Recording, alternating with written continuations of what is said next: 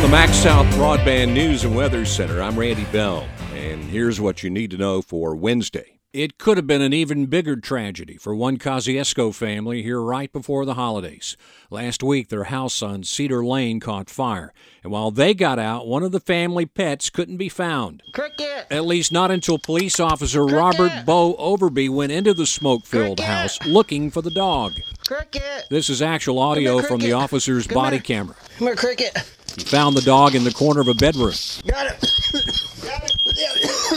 Overby was treated at a hospital for smoke inhalation. Now he's received a letter of commendation for going above and beyond the call of duty, risking his own safety to save a family's pet.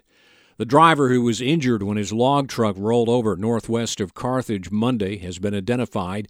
The sheriff's office says 43 year old Chrysler Whitlock was airlifted to the University of Mississippi Medical Center in Jackson. He's from Mendenhall. At last report, he was in serious condition.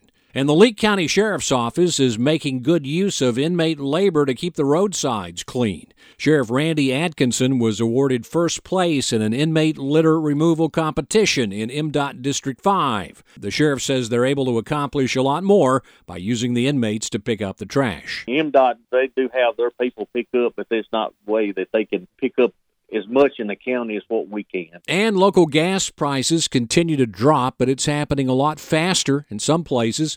AAA says the average price for a gallon of gas in Attala County is down more than a dime in the past week, now around 288. Again, this is an average price countywide. Prices at individual stations will vary. But the Auto Club says gas in Leake and Neshoba counties is still averaging a penny or two above $3. The average price statewide, just under 296, ranks as the fifth cheapest in the country, behind Texas, Oklahoma, Arkansas, and Missouri.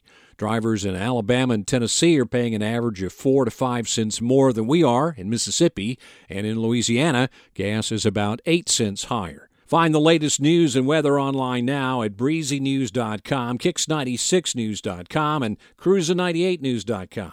From the MaxxSouth Broadband News and Weather Center, I'm Randy Bell.